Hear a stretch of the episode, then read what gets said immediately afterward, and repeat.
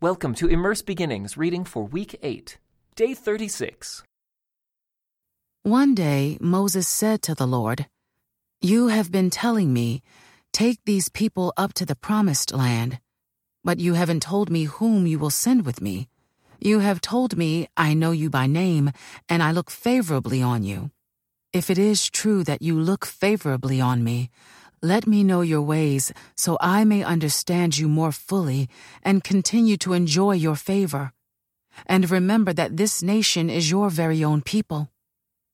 The Lord replied, I will personally go with you, Moses, and I will give you rest. Everything will be fine for you. Then Moses said, If you don't personally go with us, don't make us leave this place. How will anyone know that you look favorably on me, on me and on your people, if you don't go with us? For your presence among us sets your people and me apart from all other people on the earth. The Lord replied to Moses, I will indeed do what you have asked, for I look favorably on you, and I know you by name. Moses responded, Then show me your glorious presence. The Lord replied, I will make all my goodness pass before you, and I will call out my name, Yahweh, before you. For I will show mercy to anyone I choose, and I will show compassion to anyone I choose. But you may not look directly at my face, for no one may see me and live. The Lord continued, Look, stand near me on this rock. As my glorious presence passes by, I will hide you in the crevice of the rock and cover you with my hand until I have passed by. Then I will remove my hand and let you see me from behind, but my face will not be seen. Then the Lord told Moses, Chisel out two stone tablets like the first ones. I will write on them the same words that were on the tablets you smashed. Be ready in the morning to climb up Mount Sinai and present yourself to me on the top of the mountain. No one else may come with you. In fact, no one is to appear anywhere on the mountain. Do not even let the flocks or herds graze near the mountain. So Moses chiseled out two tablets of stone like the first ones. Early in the morning he climbed Mount Sinai as the Lord had commanded him, and he carried the two stone tablets in his hands. Then the Lord came down in a cloud and stood there with him, and he called out his own name, Yahweh.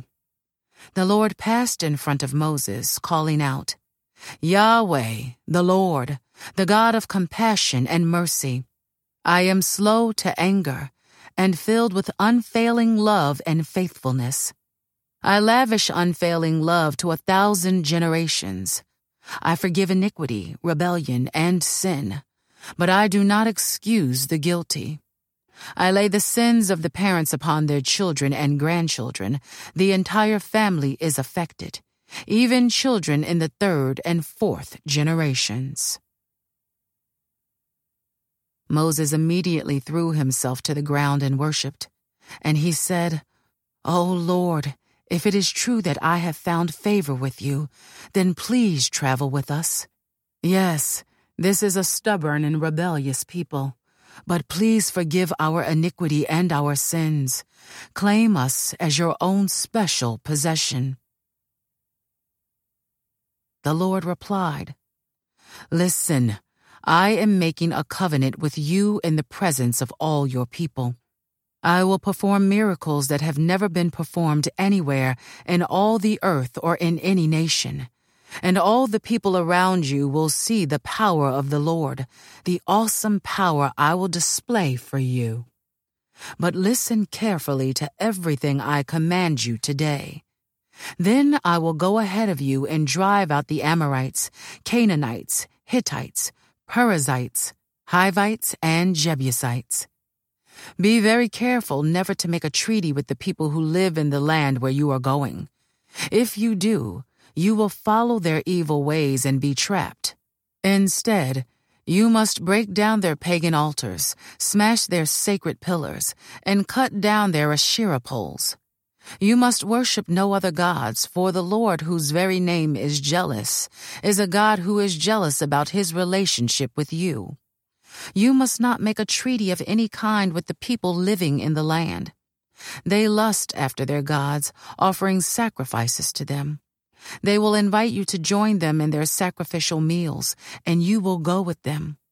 Then you will accept their daughters, who sacrifice to other gods, as wives for your sons and they will seduce your sons to commit adultery against me by worshipping other gods. You must not make any gods of molten metal for yourselves. You must celebrate the festival of unleavened bread. For seven days the bread you eat must be made without yeast, just as I commanded you. Celebrate this festival annually at the appointed time in early spring, in the month of Abib, for that is the anniversary of your departure from Egypt. The firstborn of every animal belongs to me, including the firstborn males from your herds of cattle and your flocks of sheep and goats. A firstborn donkey may be bought back from the Lord by presenting a lamb or young goat in its place. But if you do not buy it back, you must break its neck. However, you must buy back every firstborn son. No one may appear before me without an offering. You have six days each week for your ordinary work, but on the seventh day you must stop working, even during the seasons of plowing and harvest. You must celebrate the festival of harvest with the first crop of the wheat harvest, and celebrate the festival of the final harvest at the end of the harvest season. Three times each year, every man in Israel must appear before the sovereign, the Lord, the God of Israel. I will drive out the other nations ahead of you and expand your territory, so no one will covet and conquer your land while you appear before the Lord your God three times each year. You must not offer the blood of my sacrificial offerings together with any baked goods containing yeast and none of the meat of the Passover sacrifice may be kept over until the next morning. As you harvest your crops, bring the very best of the first harvest to the house of the Lord your God. You must not cook a young goat in its mother's milk.